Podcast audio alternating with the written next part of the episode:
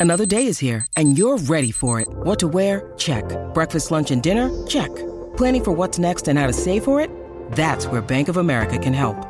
For your financial to-dos, Bank of America has experts ready to help get you closer to your goals. Get started at one of our local financial centers or 24-7 in our mobile banking app. Find a location near you at bankofamerica.com slash talk to us. What would you like the power to do? Mobile banking requires downloading the app and is only available for select devices. Message and data rates may apply. Bank of America and a member FDIC.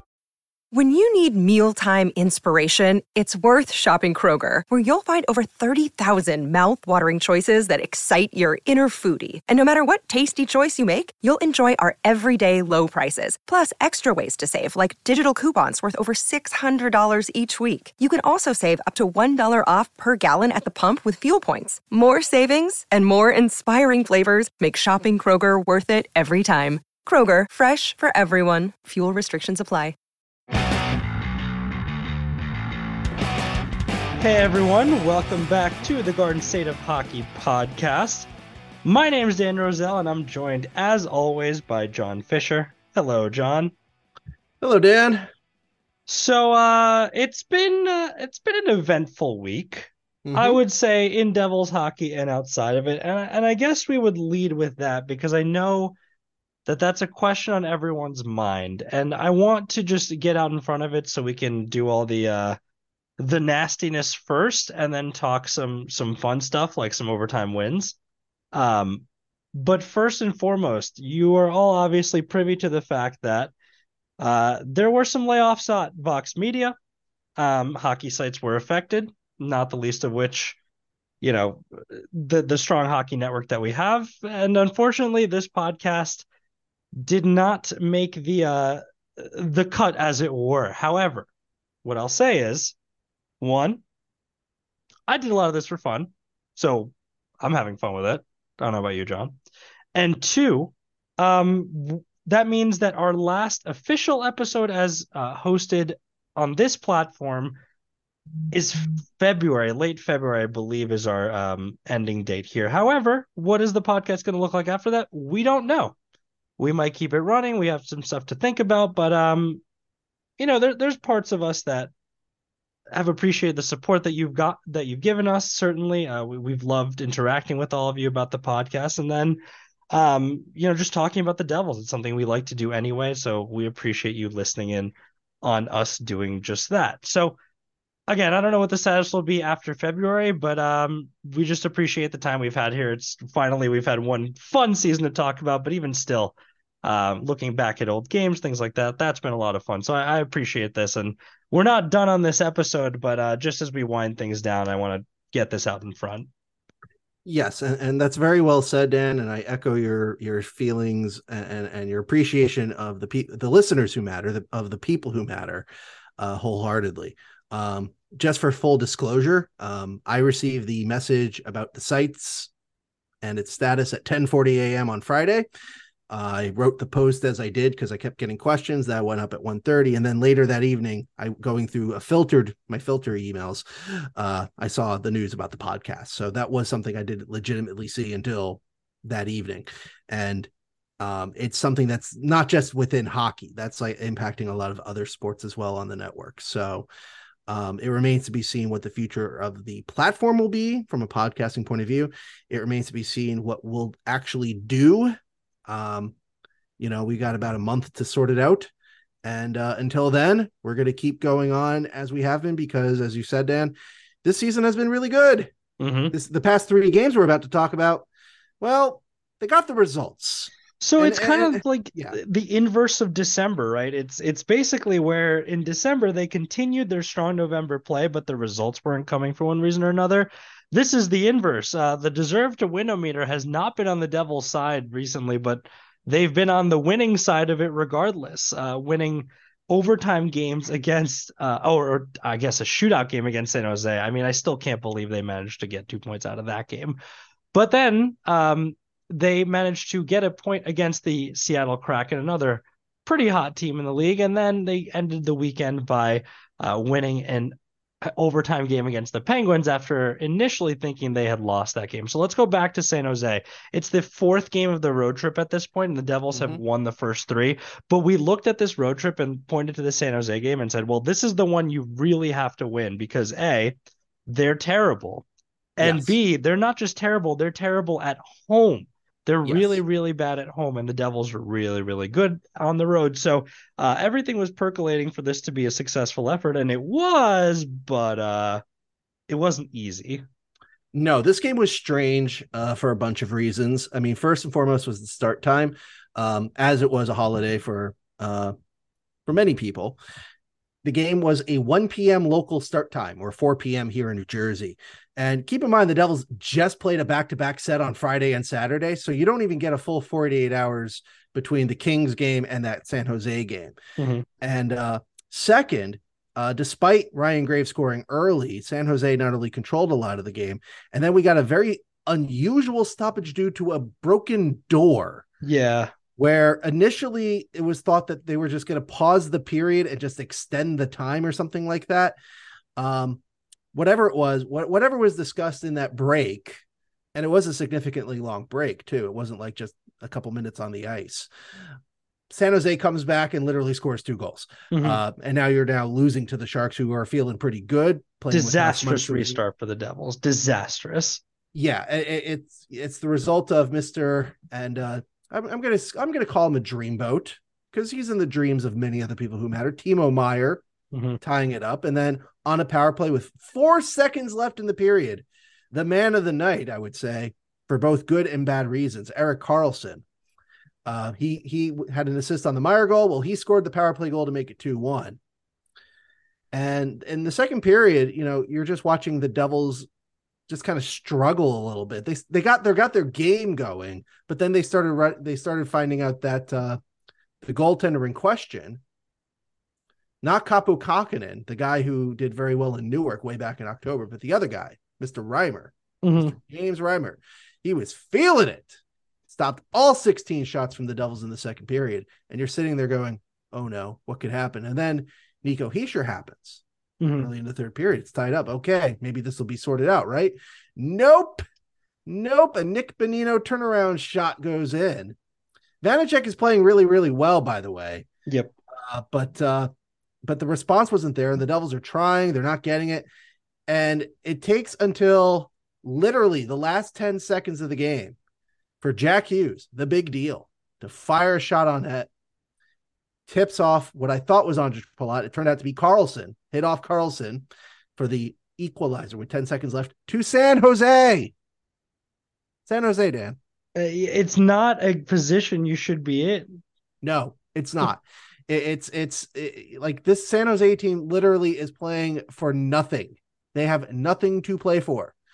Um, well, they're pumping Karlsson's trade value. Then, and you know what? To their benefit, he has given them a great, great, great asset now. Uh, this is looks, true. He looks like vintage Erik Karlsson. He looks yeah. like the guy who is just completely taking over games. He's the the Norris Trophy winner uh, whatever adjective you want to attach to this man at this point, he's having that kind of season again. So yeah.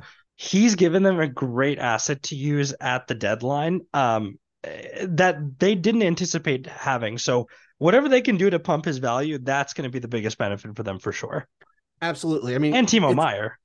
True, but Karlsson is absolutely ridiculous. Like he has 62 points already, Dan. Crazy. And he's on pace of setting a career high in points. And mind you, this is a guy who put up 82 points in 82 games back in 2016. Mm-hmm. Like this is a guy that, you know, he he hit the rejuvenation uh, fountain and also shooting at 11% helps too. His ankle's um, no longer made of leather or something like that. Yeah, exactly. There's a lot of good things for Mr. Karlsson and I wish him well as long as he stays out of the East. Uh, yes. After March 3rd, but uh, nevertheless, overtime happens and it's back and forth. It needs a shootout, Dan. It needs a shootout. It needs a shootout, and luckily for us, uh, Vanecek was up to the task. Very much up to the task, and, and Thomas Tatar was up to the task. Very up to the task. He scored. The Devils um, win. Yeah, the Devils Hooray. win their second shootout of the season. And that's actually one of the few things you could criticize about the Devil season as a whole, is because back in December when they were slumping, they were in these close games where they just needed the one goal to at least get a point out of these games. Well, this the three games we're talking about, they got at least a point out of them. That being said, um, you know, needing oh, you needed a 10 second, you know, last 10 seconds equalizer, and you need to shoot out to beat San Jose.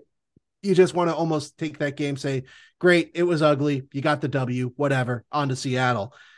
I would argue Seattle was the worst of the three games the Devils played this. In, oh yeah, in this uh, episode. It because was yeah, it was it was bad, and it was clear that they were on the tail end of a road trip. I think that's the best way to describe uh, how they were playing that game. The thing here is that the Devils. So here's the thing, Dan.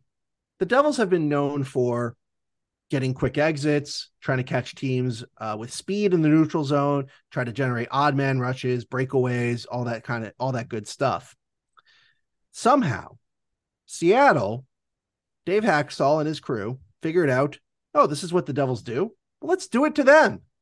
Because that's pretty much how the game went. Mm-hmm. The Seattle Kraken played like the Devils play.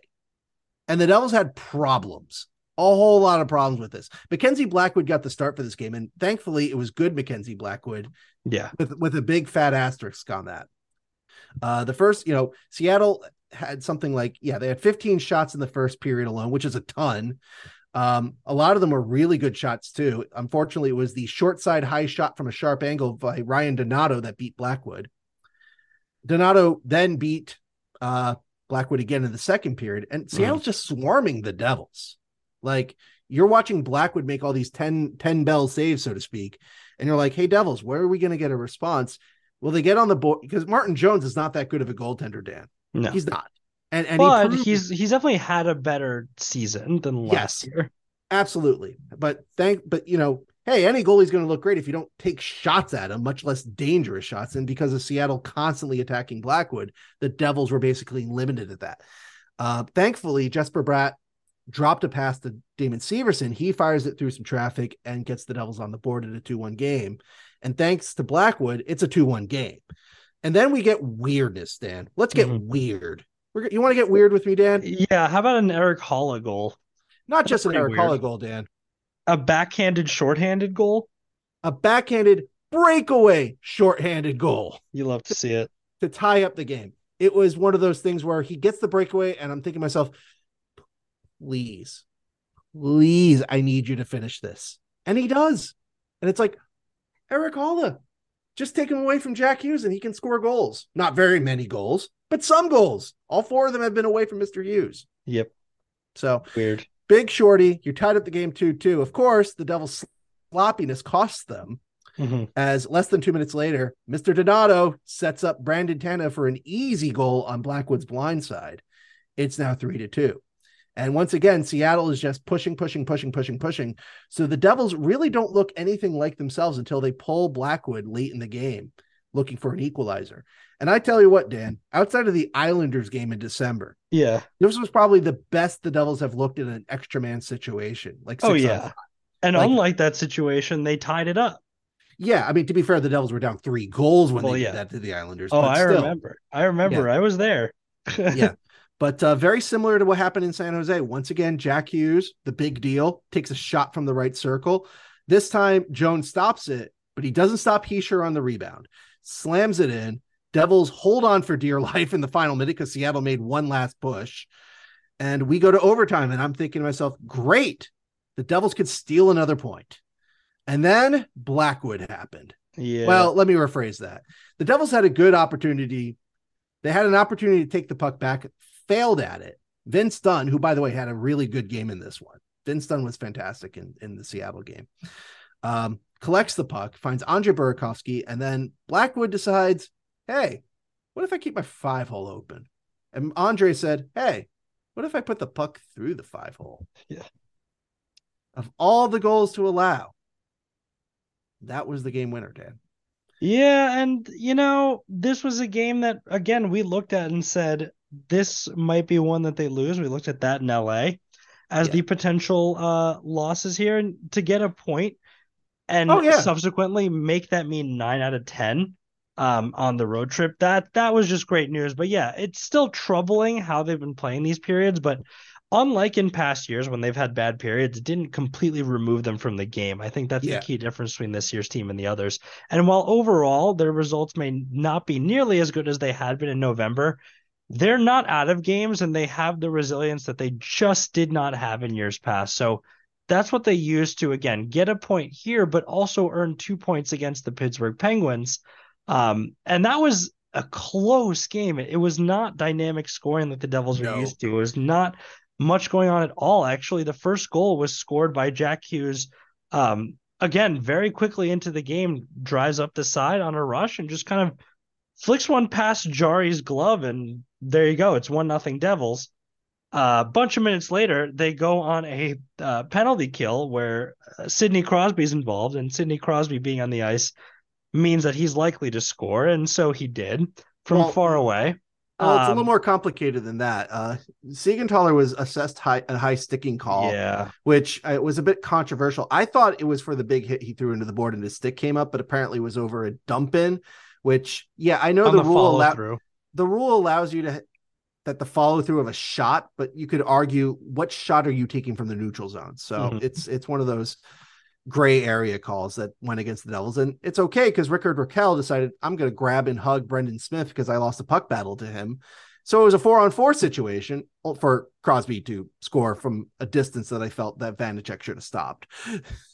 Yeah, but that was it for goals that was it. And then we went into overtime. And, and really, I mean, you can't say much more about the game. There there were some well, exciting moments for both teams. Uh Vanecek had to make a save that was it, it's going to go down as like a uh you know, tenure defining save as a devil for Vanecek because it hit diving off of his glove into the crossbar very late in the game. I mean, that was a spectacular one from Vanecek. Um, the Devils manifested some offense as well, but again, until overtime started, I, I don't think there was much more to say about this. There, there was, well, was pretty like standard fare. No, no, I, I would disagree. Okay. Um, the Devils didn't play a very good game. Period. Yeah. Uh, but I will say the Penguins played a very sound, disciplined game. But the big difference was that whereas San Jose and Seattle stopped the Devils or kept the Devils from going off, so to speak, the Penguins did it by being basically in a shell. Like they were fantastic in the neutral zone. So you didn't get those two on ones or three on twos or, you know, Devils going two on two, but they're they had they're coming in with pace. Like you had very little moments of that from the Devils. And likewise on in the defensive zone, the Devils the Devils did a really bad job of being being good off the puck. Like offense is not just whoever has the puck makes a play. You have to move around to give that guy an option so this way they can make a play. And as a result of that, a lot of the times the puck carry on the Devils, whether it was Jack Hughes, whether it was Jesper Boqvist, whether it was Miles Wood, who well, a little bit more on him later. Yeah, can I just um, say the BMW line? Those of you that were eagerly waiting for that reunion, um, it hasn't been good. No, Bastian came back for the Seattle game. Um, and Nolan Foote only played like three minutes of the San Jose game. So clearly he was the guy to go down for him. Um, yeah, that line has been bad. And mostly it's because of Miles Wood. He yeah. has been terrible. Like it's one thing to not score goals. He's on a super ice cold streak. He hasn't scored since December. And before that, he only had one goal, you know, since like, the listen, Edmonton game. In Eric in first didn't Edmonton score game. goals either, but he was providing value elsewhere. Exactly. That's the difference. A guy like Haula or Tomas Tatar or even Yegor Sharangovich to a degree, if they're not scoring goals, they can do some things. They can help you out. They can play defense. They can make passes. They can push the play forward. They could draw some penalties instead of taking them. But Miles Wood, to be fair, statistically, the BMW line did get a lot of minutes against Crosby's line and actually came out decently. Like mm-hmm. Crosby did not go off on them. However, the problem with that is is the problem with the Devils as a whole in this game is that they didn't generate a whole lot of offense. So this is a weird game where Pittsburgh was very good at stopping the Devils from going off and attacking on offense however they would like, but the Penguins didn't really punish the Devils nearly as much as they could have. It's a credit to the Devils in their own zone to a degree, even though the second period was pretty much awful. Uh, but at the same time, like you got to make yourself an option. You got to play smart. And Wood doesn't play smart hockey, period. He tried to walk Sidney Crosby, Dan. There's a lot of penalties. He takes a lot of penalties. He does. Now in this game did not have a lot of penalties. That that was yeah. actually what the other criticism of this game where the Devils uh, didn't have a power play for more than 20 seconds. Yeah, in regulation, yes. Mm-hmm. Um, they probably should have when Erik Haula got tackled in the neutral zone by Brian Dumoulin. Uh, I know that because shortly thereafter, Damon Severson decided, I'm going to hit Brock McGinn in the face with my stick. Not thanks, good. Damon. Thank, thanks. But the Devils killed the penalty, so whatever. But then comes overtime, and oh boy, Dad. It's exciting. It's exciting. The game yeah. opens up, and on a rush, Pittsburgh Severson. gets an exciting two. Oh, well, let's do Severson first. Yeah, fine. Severson yeah. gets an opportunity to uh, put the game home as he did against our hated rivals. Unfortunately, he didn't. No, Jarry made a good save. But on the way back, uh, the Penguins get a two on one rush and they finish the chance and celebration starts. But wait, that two on one rush started because uh, they had four players on the ice. Yeah, the ref was the emphatic. third Yeah. Emphatic, immediately signaling over to the bench area something was amiss. Because uh, if you look at the replay, the fourth penguin comes onto the rush before the third one that was changing um, is even halfway to the bench. So completely illegal line change to manufacture an opportunity. Yeah, you're gonna get an opportunity against you when there's someone that's not supposed to be there in the first place. And in a classic ball don't lie moment, the Devils get a power play in overtime, their first extended chance on the power play in the game. Couple of uh, movements in the offensive zone. We go, what was it? Hischier to Hughes to Hamilton. Yes. Goal. Yep. And it looked like kind of a flub shot that floated over Jarry's glove. I don't know that it was a laser, as they said. It kind of looked like he got it with the heel of his stick almost, and Jarry. It was a one timer, so you know he definitely wasn't expecting it to go where it did. And well, uh, the Devils win. The Devils, the Devils take the point. So unlike the Seattle and the San Jose game, Dan, the, I would say the Devils, the Devils were defend defended better, even though there were, the second period was a whole lot of Penguins and a whole lot of Vanecek bail us out, please. Mm-hmm. Uh, but the Devils, you know, didn't give Pittsburgh a lot of wide open opportunities. And as you said, the only major two on one they had in overtime was because they cheated. And, mm-hmm. and and funnily enough, Pettersson, Marcus Pettersson was the guy in question. He argued the call, Dan. Yeah.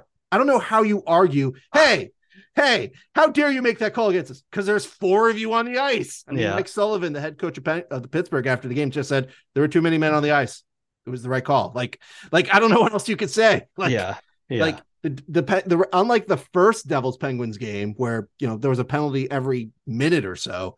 You know the pe- the referees were very very eager to just call very little, but you can't miss that one.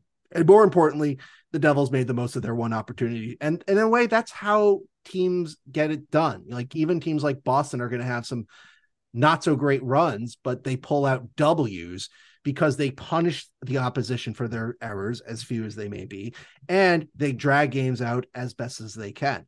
And another thing I just want to add is that uh, because the Devils only scored two goals against Pittsburgh, uh, that's the first time since December mm-hmm. specifically December 28th against Boston, where the Devils did not score three or more goals in a game. So the concerns about finishing, the concerns about uh, scoring enough goals, that really hasn't been a problem this month, and definitely not on this road trip, which has been otherwise successful. I will say there's a larger concern about the processes, but you know the Devils and the Devils are going to play three more games this week, and then they'll have a week off, and maybe maybe the week off will get their minds right. But um, and John Marino will be back after that too, so that's nice. That's right, exactly. Like the Devils are weirdly going to be okay. at full strength. They're going to be at full strength, and honestly, you know, as much as some will say, "Ah, oh, well, the Devils won the game, so that must mean they're good." It's like, yeah, but this type of performance, we you know, will will not get you W's in the playoffs. It will not get you W's on other nights, like the Devils could have easily lost all three of these games. Mm-hmm. It wasn't because Vanecek and Blackwood played very well. The Devils got goals where they needed to get, to get goals. They needed two six on five goals to get the games into overtime, which they did. They got the overtime power play um, in, in their favor, which is another uncommon circumstance. Good on the Devils for making the most of what they were given. I just mm-hmm. think the Devils could do a better job um, in especially in terms of starting games. And the next three games are not going to make it any easier, Dan, because they're playing a very good Las Vegas team tomorrow at the Rock. Yep. Then they're going on the road for a back to back, which is never easy, even if the Devils are road warriors. They go to Nashville on mm-hmm. Thursday, and Nashville has something to play for. Um, they are behind the eight ball, so to speak, in the wild card in the West. Uh, however, they have games in hand, many games in hand over Edmonton and Los Angeles, and they could jump. They got a game in hand on Calgary as well. So Nashville may look at this Devils game and say, this is an opportunity for us to help ourselves out. Yeah. And then after that, the Devils are going to go to Dallas, a high scoring Dallas team that is pretty good at home. They're fighting Winnipeg for first in the Central Division. Dallas is a really, really good team. And that's definitely not going to be a, an easy game at all. And the Devils get to do it on the back of playing on the night before in Nashville. So it's a tough run of three games and four nights just before getting a full week off. Yeah, and they'll really need the week, but it's nice to know that they're in a uh, pretty comfortable position in terms of driving themselves to the playoffs. So I think what could help them drive there, and and as it gets closer to the actual deadline, and we, I guess, approach our expiration date. Oh no. Um, but as we get closer to the deadline, we'll talk more potential moves Devils can make. But I just want to bring up one because it's been mm-hmm. particularly mm-hmm. prominent on almost every media site here. Um, John, what's it going to take for the Devils to get Timo Meier? a lot more than I think people may be comfortable giving up. So, what, actually, what would an example look like? What's a sample package? Oh goodness. Well, first and foremost, here's the, here, part one of the problem is the fact that, um, and fun fact, Cap Friendly is going to be everybody's favorite site for the next month. Here's the part one of the problem is that San Jose is capped out. Like they have like no cap space right now and mm-hmm. they have no con- and they have no open contracts they're literally at 50 contracts and 23 active players right now mm-hmm. so you know i don't know if it's a case of you got to wait until they figure out what they're going to do with karlsson who has a no movement clause. Karlsson could just say i don't want to move. I like san jose. I like living in the bay you know? I'm getting 11.5 million. I'm in my 30s i got my norris. I'm having a great season. Why mm-hmm. do i want to leave this? But you know, we'll see. Um, goodness, Meier, Part of the problem, the other, the other complication is that San Jose is supposed supposedly given permission for teams to talk to Meier about a potential extension. Mm-hmm. So what that means is that if the Devils are going to be in on him, it's not going to be enough to just say, "Here's a package, uh, Mike Grier, that you may be interested in." It's also, Meier, would you like to sign a contract with us? Because that's probably what he's going to be looking for. Um, and that's where things get really tough uh, monetarily wise so this is a long way of me saying is that the devils may have to give up their first round pick in what could be a really good 2023 draft class personally i would make it the 2024 first rounder if it were me but if it takes the 2023 first you do it damon severson is a guy that i don't think the devils should be trading at least not now. I think with the run that you're on and with the recent uh, depart injuries to Graves and Marino showed is that Severson ultimately becomes the guy who takes on their minutes. Mm-hmm. And he is a guy who's supposedly well liked in the locker room too. So in a sense, trading him now, unless it's for a Timo Meier, is not something I would do. But I would say Severson, you know, let's see, let's see if they would be interested in taking Severson and his smaller cap value back. So yep. San Jose gets some savings out of this. And as much as I don't think they should do this either, I think you have to offer Alexander Holtz. I think you honestly have to give him a legitimate young guy, ELC prospect that they could bury uh, in the system. The Devils may have to take a bad, you know, just like a minor leaguer back just to make the contract space work. Mm. Um, because the Devils do have only 44 contracts on the on the books, whereas San Jose has 50. So the Devils may have to do that just to make some other things work. Uh, and then who knows? Maybe you need to throw another pick in there, like the 2024 second rounder or something of that value. You're you're talking of at least three or four assets here, Dan. And we're not talking like, oh, we're gonna move Jesper Boqvist and Michael McLeod for this guy. Like, no, you're gonna need to offer some legitimate players. And yeah. don't be super shocked if San Jose comes back and says, What about Jesper Bratt? Yeah, good luck. Well, it's hard to say what the Devils should do anyway in this position because they right. have a lot of their young players about to really crest their peaks. Is this the year they want to make um, you know, moves that indicate that they're more all in. Luckily for the Devils, they have a very strong pool of prospects and picks still that they're able to dip into. I think they're definitely the team that's in the best position in terms of current and future NHL roster uh, when right. you combine both together. So they're in a nice spot where they don't have to force anything. They have plenty coming down the pipeline too. If Severson does eventually walk, um, if Graves does walk, they have Hughes, they have Nemec, they have these guys that are going to come up and take these spots eventually. So they can wheel and deal a little bit more, but I wonder if this is the year they want to go actually all in. Um, you look at a team like Boston. How are you going to beat them? Is one player going to make the difference between this Devils roster and beating Boston four out of seven games? I don't know. And if that's the case, then do you want to deal with the unsavoriness of losing one of those guys, either Bratt or Meier, this summer? Well, first things first. Um, if we're thinking about playoffs right now, the big concern is get out of that first round. Yes, you know, and that first round right now is against our hated rivals. I mm-hmm. like our, I like the Devils' chances, but Mr. Shesterkin could just be a jerk and stop everything and make everything go, make everybody sad. Alternatively, Washington, uh, Washington could jump the Rangers, although Washington has like th- you know three more games than everyone else. Pittsburgh is mathematically in a position to possibly get in the mix for that third spot. I'm working on the assumption that the Devils are going to finish second in the Metropolitan, even though they're only just two points behind Carolina. Mm-hmm. And even if you do get to first place, that wild card game could still be against our hated rivals or Washington or Pittsburgh yep. or or heaven forfend Florida. Uh, man, if you thought they were nasty to Nico Hischier before, oh, um, oh God yeah, that, that could not be fun. Um, nevertheless, the point I'm trying to make here is that whoever you're going to draw in the first round is going to be tough. So worrying about Boston, I wouldn't worry about them at this point. But I do agree with your larger larger point. Is it worth going all in to get a player or two for a playoff run that may or may not even happen? I'm of the opinion that I think you do. And I'm I'm saying this from the perspective of two, you know, I remember 2018 very well, Dan. And I was happy after 2018. I thought Ray Shero is on the right track, Dan. Mm-hmm. Made the playoffs. You know, Taylor Hall got a Hart Trophy. You know, the team has some guys on the come up. Nico Hischier's looking real good. Jesper Bratt's looking real good. This team, just run it back. They'll be mm-hmm. fine. Run it back.